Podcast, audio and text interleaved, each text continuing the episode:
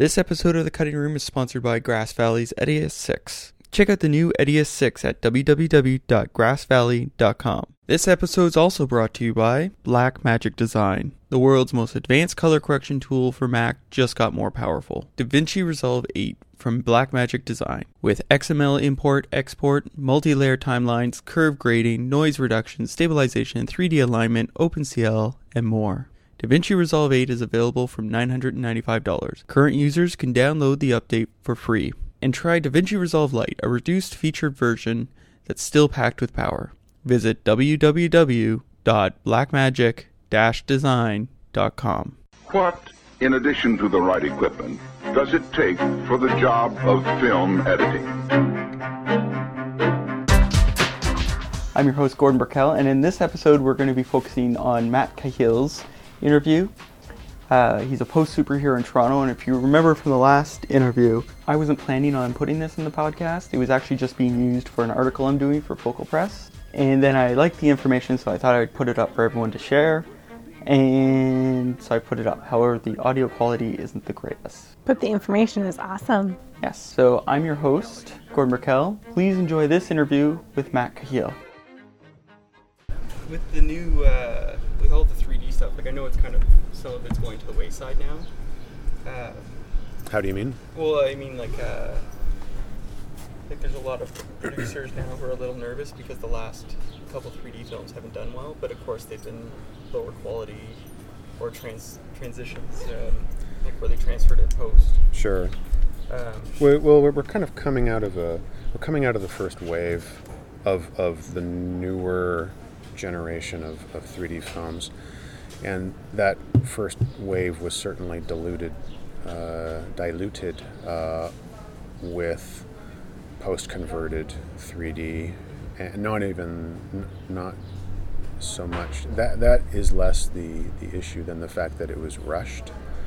Um, I think James Cameron uh, sort of became more vocal uh, about post-converted 3D, and I think what we're seeing now is it's less about it's less about post-converted 3D and more about what you know what makes a good 3D movie. It's we're, we're sort of starting from square one again, which isn't a bad thing because I think Avatar was a proof of concept. Can you do a big 3D film and do it well and, and have it all kind of work? The 3D, I think everyone agreed, was uh, very tastefully done and it was thoughtful and mindful of the technology and of how willing the audience is to have stuff, you know, in the in, in the negative parallax. Um, and I think um, we're in a new, we're in sort of the second wave, and I think what we're finding out is, you know, what what kind of films work best in 3D, and and, and which ones are kind of a waste of time, and, and have you noticed with, uh, or I guess have picked up anything? What what kind of movies are you seeing work with that? I think the best example I have seen. Um, well, I, I- I'll, I'll name a, a couple of examples. Um, up till up till recent, I wasn't I wasn't aesthetically sold on what you could do with 3D, which wasn't which which couldn't be divided by the ping pong guy in House of Wax, you know, because that for that for me has always been, you know, ultimately that's what filmmakers have been doing with 3D, Yeah, it's like Thro- throwing exactly. throwing stuff at the audience.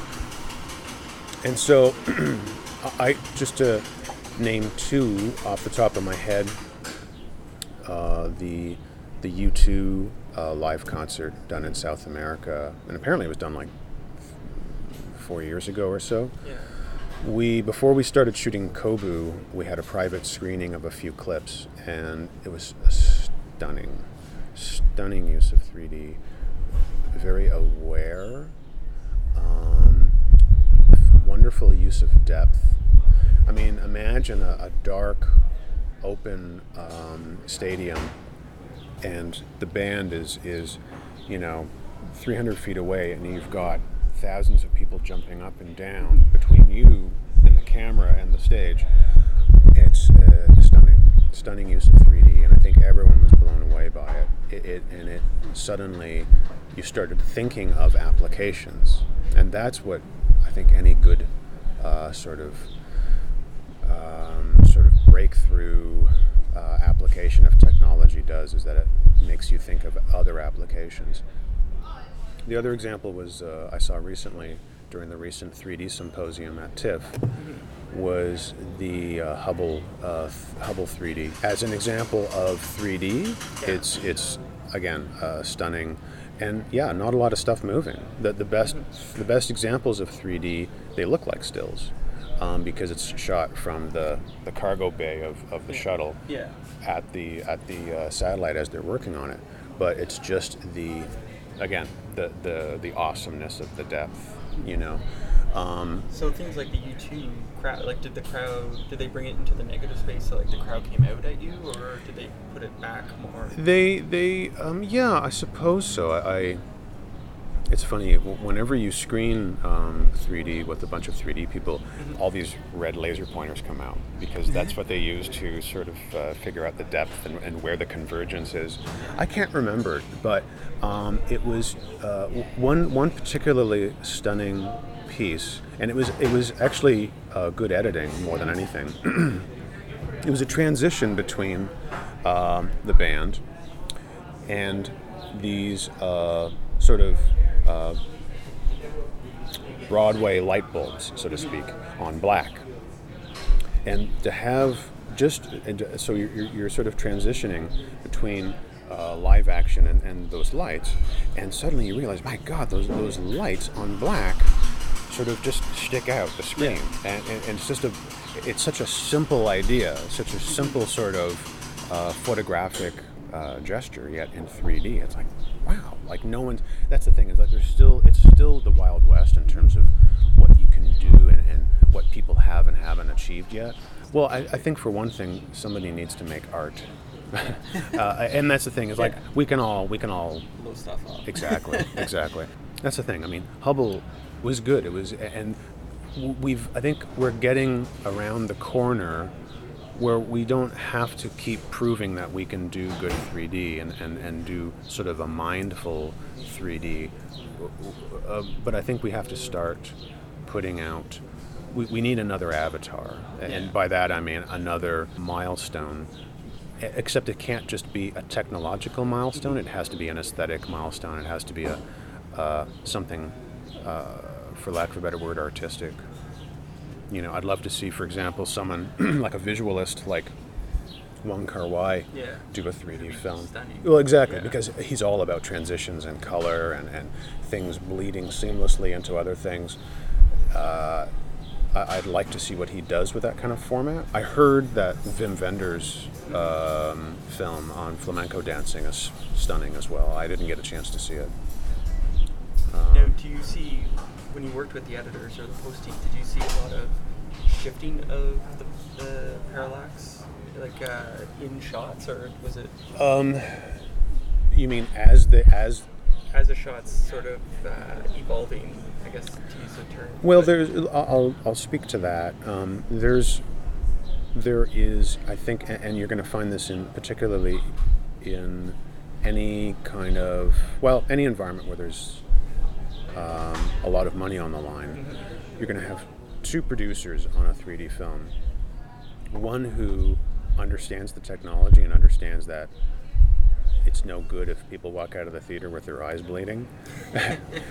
and the other producer who's worried about the box office and worried about you know selling the film rightfully um, who wants more stuff thrown at the audience and, and so to answer your question um, there there were there were a number of discussions about how far can we uh, play with convergence? How, how far can we push the negative parallax? And that depends on a shot by shot basis.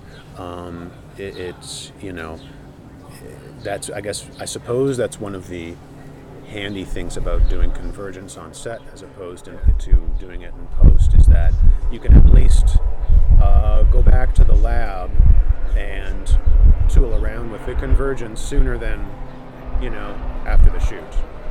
So if, if so, you can do it on set with like two cameras. You can do it in post, but you find it better on set if it's done. Well, it's it's. I'll avoid getting into whether it's better or not. Yeah. I, I think it's. I think probably handier. There's probably less surprises uh, down the road. Um, it's probably also uh, easier to budget someone doing that on set than someone doing that in post. Um, but you know, it's again, it's the Wild West, and it's And I guess in post your, because any of the editors I've talked to, I'll be like, okay, so what'd you do with this for 3D? And they'll be like, well, actually, I cut in 2D and then I handed it off to the Hmm. people and they did it. You know, it's a lot of editors. Depends on the editor. yeah. Um, Andrew Coutts would cut in 2D, and then he would he would screen the uh, the scene or whatever the sequence in 3D. So there was always he he always went back uh, because obviously it, it's it's you have to cut being mindful of the 3D experience because you can't cut you what you can't do is cut a 2D film and then assume that it's going to work in 3D because you can't jump from long shots to close-ups like you can in a, in a regular 2D movie. Um, that's going to be very h- hard on the eyes if you do that in So it's 3D. just like the depth. Exactly, exactly. Your uh, the audience's eyes are constantly adjusting. Um, that's why it's always best to do a subtle 3D effect and keep the keep the more stunning um, in your face stuff for sort of built up moments so that you're not literally making people strain their eyes literally Yeah, yeah, and, and that's close the glass. you can actually like yeah so j- typically you'll find that editors will cut in 2d and then review in 3d I guess when you were cutting something like like uh, Saw Three, uh, can you give me a sense of the process? Like I know you said you're not huge into the technical. Sure. Well, it, it's the one thing. I mean, the one thing uh, that is synonymous technolo- technologically with with 3D is that it's tapeless. So it's all digital. Um, no one's ever going to shoot 3D on film again. Um, it's just not practical. So you to talk about 3D uh, workflows, to talk about tapeless or digital workflow, and so it, it's, in other words, the data comes to the lab, uh, and the lab is is under uh, the gun to work with whatever format they're shooting, and provide it in whatever uh, resolution. Typically, it's Avid. There, there aren't. I wouldn't say there are as many effective Final Cut Pro solutions for 3D than Yeah, there are Avid. plugin. And basically, it's uh, there's a choice. You can either uh, cut side by. You can either get it side by side or interleaved. Okay. Um, the problem with interleaved is that if you want to do any offline uh, effects, special effects, you essentially break the 3D on the shot, and you have to go into like After Effects and use uh, Dashwood's uh, software to rebuild it in 3D again. So side by side, from an assistant editor's point of view, uh, I think is preferred. Um, but you know, sometimes that doesn't. Sometimes just because of the workflow, sometimes just because of, you know, the type of, of uh, camera they're using, combined with the resolution, combined with the file format. Sometimes um, creating side by side creates a delay uh, for the dailies. It, it just depends on who your front end post facility is Yeah. you know but but typically once editorial gets the footage they treat it more or less like any other footage it's just that they have twice the, the amount um, and they uh, obviously have to be very mindful when it comes to pulling lists Yeah. you know because there's one for each eye Now, uh, with your new, you're doing a show, like a TV show, like your new project. My project actually is a feature Okay. it's an american korean uh, co-production uh, that just wrapped uh, principal. They're doing some establishing shots in new york and uh, new orleans. So it's a dance movie. Um, so obviously, the camera rigs for that have to be portable. Um, the difference between Cobu 3D and Saw 3D is that uh, both both uh, shows used rigs supplied by 3D Camera Company, which is Bill White's company. Yeah. Uh, however, the cameras themselves are different. I, I think. I mean, yes, the the the, the kryptonite of, of 3D is the the the edge of the frame, and that's the hardest part about shooting 3D. Is, for example, if you have if you have somebody juggling chainsaws, okay, that's all great, and that could look totally awesome if you light it well, and if you set your convergence, say where the person is, and so that the chainsaws are in the negative parallax. The problem is, is that if those chainsaws start start going out of frame, then the the dimensionality is broken, and, and so that I think is, is probably um, getting back to your question uh, a concave uh, sort of screen uh, would help.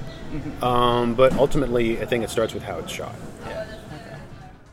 So that was my interview with Matt Cahill. Yes. And Lauren, mm-hmm. I didn't tell you in the last episode about Tage doing a IO safe test. What is that? Well, IO safes called Tage, and they have What? Are, who are they? well, they make hard drives and they encase them in well, basically these enclosures that you can they can guarantee you can light them on fire or submerge them in 72 feet of water. That's so fun. They gave one to Tage and told him to go ahead and try and Really? break it or burn it. Oh, I've got to go. I've got to go to his house. Yeah. Well, we tried to get the fire department to let us light it on fire legally, and it's actually a lot harder to get a permit to do that than we expected. Why can't you just put it in your fireplace and try it? Um, well, we don't know what's going to happen, Or what's going to come out of it? and it's kind of a safety. I would like to take it to a public pool, throw it off the high diving board. Uh, see, Tage just submerged it in water for 72 hours. But it's 72 feet, isn't it? Yeah, 72 feet. Or yeah, well, he left it in the water for three days. why, did, why did he do that? I don't know. That's Yeah. exciting. So we actually put that video up, and you can get that on our YouTube channel. So youtube.com Mm-hmm. slash aotg.com. So dot is D O T Yeah. spelled out. So aotg d o t c o m. Got it. And check that out. Yeah, it's our latest video. Cool. And of course, Nina's been posting her videos on there. Yeah. And they've been getting some pretty good traction. A couple hundred people here and there. Okay, I have something to talk to you about, Gord. Yes. Are you ready? I could bring anything your way. I have a feeling I know what you're bringing my way. What do you think? Movember. Maybe. Where are those freaking pictures? I well, I told you we have to hit three hundred dollars. We're only at one hundred and fifty. No, you said you would show pictures of your mustache, but you I just put full- one up today. Okay, good. It's and an they're on the site. So where mustache. where can you where where do people go to see them? AOTG.com slash Movember dot HTML. And but if they went to the main page, is there a link there? Yep, there's a link on the main page. And we're trying to raise money, people. Good cause, prostate cancer and such. Yes. And I really think you should raise the three hundred dollars because um, I look pretty ridiculous. Pretty awesome because Yes. not only do we have a red mustache going, we also have not cutting his hair or sideburns. Yes, I decided that if I'm gonna grow a mustache, I might as well look like a '70s cop. I went out for breakfast with him yesterday. It was embarrassing. Well, no, you know what's the worst is he also has to go to a child's um, birthday party at the very beginning of December, potentially before he has a chance to shave everything off. And he is going to look like a predator. Oh. no. Sorry, Tage. Well, the uh, the thing is, for the first week or so, you you know it's there because you can feel it. But now I'm forgetting that it's there, and I go and do stuff. And we have a little puppy. yes, we do. And- He's very active right now. He's very active, yet he's scared of other dogs. Yes. And so we've been trying to get him incorporated with or playful with other dogs. And the other day, I was in the elevator holding him, and this girl came up to me and she's like, "Oh, is that a Morkie?" And I said, "Why, yes, it is." She said, "I have a Morkie." I said, "Oh, no way! Our dog should have a play date." And then I was talking to her, and I tried to give her a number. Now, Here's the thing. Maybe a little too enthusiastic, Gordon. maybe a little too enthusiastic, but here's the thing. Last time I said, "Oh, that's lovely," then told Lauren about it. Yes. At which point, Lauren got mad at me for not getting the number, Yes. so that our dog could have a play date. Always get the girls' digits, Gord. Yes. Well, she took them, and uh, We will never see or I don't think we're ever going to see her again because it was She's- probably pretty creepy. Because then I walked She'll out was only like, be "Oh, using yeah, the maintenance elevators really now. gross mustache and Yep. sideburns, and is super eager to have your dog and I'm really that looks eager- like you play with her dog. Yes. Um, and yes, Gord definitely looks like Buster. So, No, oh my God, Pe- uh, people that don't really know Gord and see his picture and see Buster's picture are like, wow, they look like. Brothers Um, from a different species. Yeah, pretty much. So yeah, go check out the pictures. It's ridiculous. Um, make it worth my while to have a husband with a ridiculous mustache. Yeah. especially- Lauren really wants my photo online. Well, and especially when it's going to be our twenty or twentieth, our first wedding anniversary on the twentieth, which is Sunday, and he's gonna be all mustachioed. I might as well ri- wear like a, a polyester wrap dress, and The other thing, if you are growing a mustache for this event, I'm not. we've decided to open up our team so anyone can join our team. awesome. So if you want to join the AOTG team, Yeah, maybe you're already doing it, but you hadn't actually joined a team. Um, you just decided to join in on, on the fun, but not fundraising. But you could totally join in with the fundraising and um, and the fun. double the fun, double the pleasure, Yeah, so just search search the Movember site for AOTG, Mm-hmm. and our group will show up, and you can join. We have about four people in total, five people. So with that said, Lauren, I think we have another forward film review. Okay, so we have another forward film review. So the first clue was good pill hunting. The second one was immunology frustration swells coffers. And this week's is Kate Hapless in Minneapolis. Ooh, that rhymed. Um, so that is good pill hunting, immunology frustration swells coffers, and Kate Hapless in Minneapolis. So if you think you know what that is, We and have a like new email address slash website section. yeah. And if you'd like to get um, one of our lovely t shirts, then uh, contact us at info at aotg.com or on Twitter at Art Guillotine or on Facebook, facebook.com slash Art Guillotine. Or check out our YouTube channel, youtube.com slash AOTG.com. And dot DOT. Yeah. C-O-M. And maybe you want to post um, a reply to a video you see on there. You could do that. Yeah. It'd be totally awesome. All right. So with that, I'd like to thank Matt Cahill. I'd like to thank Paul Day of the Canadian Cinema Editors, Who's doing the live event? who's doing the live event uh, Has already week, happened or is it? Tuesday. I'd like to thank Lauren Woodcock. Thank you, Burkell. I'm Gordon Burkell. Thanks for listening. Bye.